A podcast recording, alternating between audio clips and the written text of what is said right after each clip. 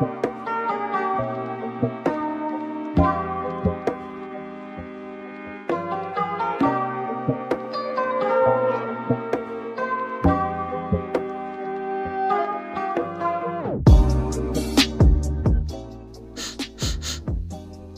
mic smells weird.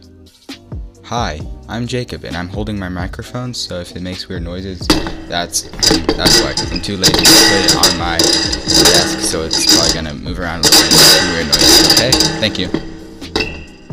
It is officially October, and you what that mean? It is officially Spooktober, and you you know you know what that means.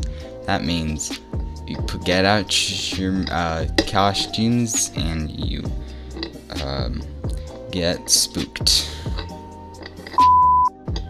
It's officially October, and that means it's spooky season. And spooky season means spooky stories. It's officially October, and that means that it's time to pull out your can- candy and your uh, costumes, and it's time to listen uh, to scary stories and uh, podcasts. I don't like Halloween. Halloween scares me. It's officially October, and you know what that means.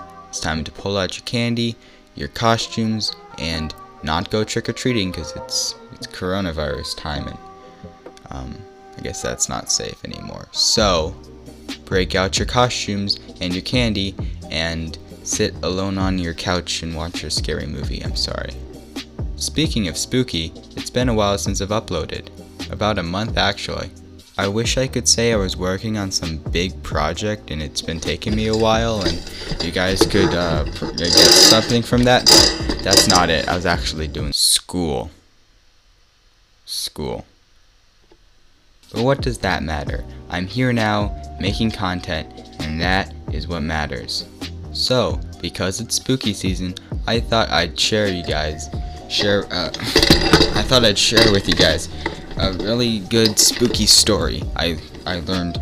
Um, I don't know where I got the spooky story from, but it's spooky and it's a story, and it's October, so I feel obligated to share it with you. Any further ad- any further ado without further without further ado without ado here's uh, the story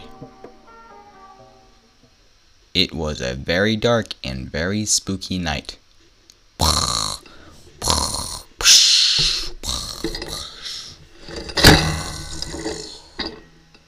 and a man uh, we will call him joseph joseph was driving in his car on the way back from a very long business trip. Okay?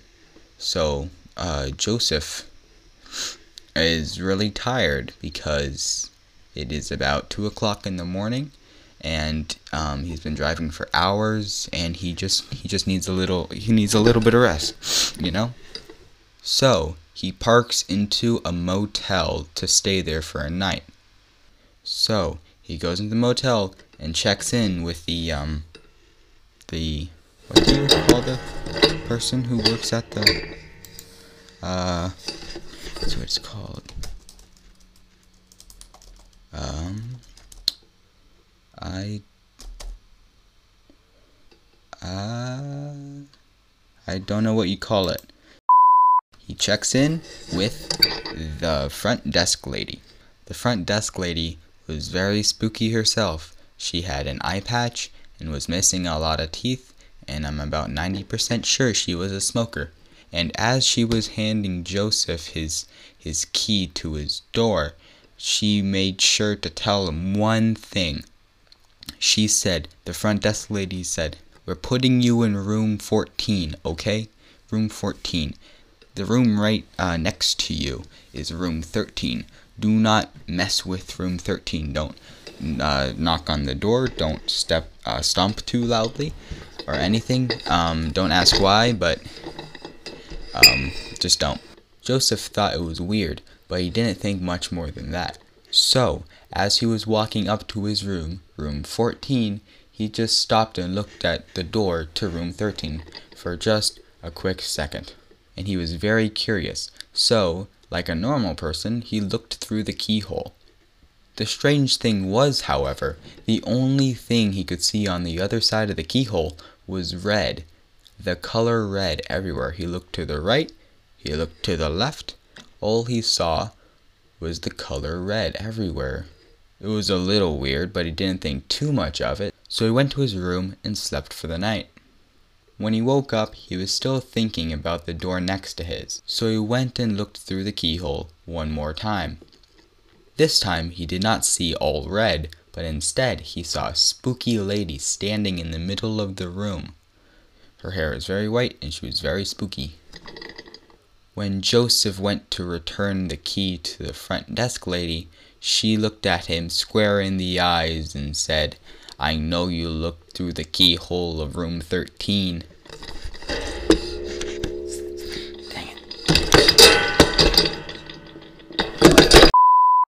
Joseph said, Yes, I did, and then asked about the room. The front desk lady looked up at the ceiling and spoke.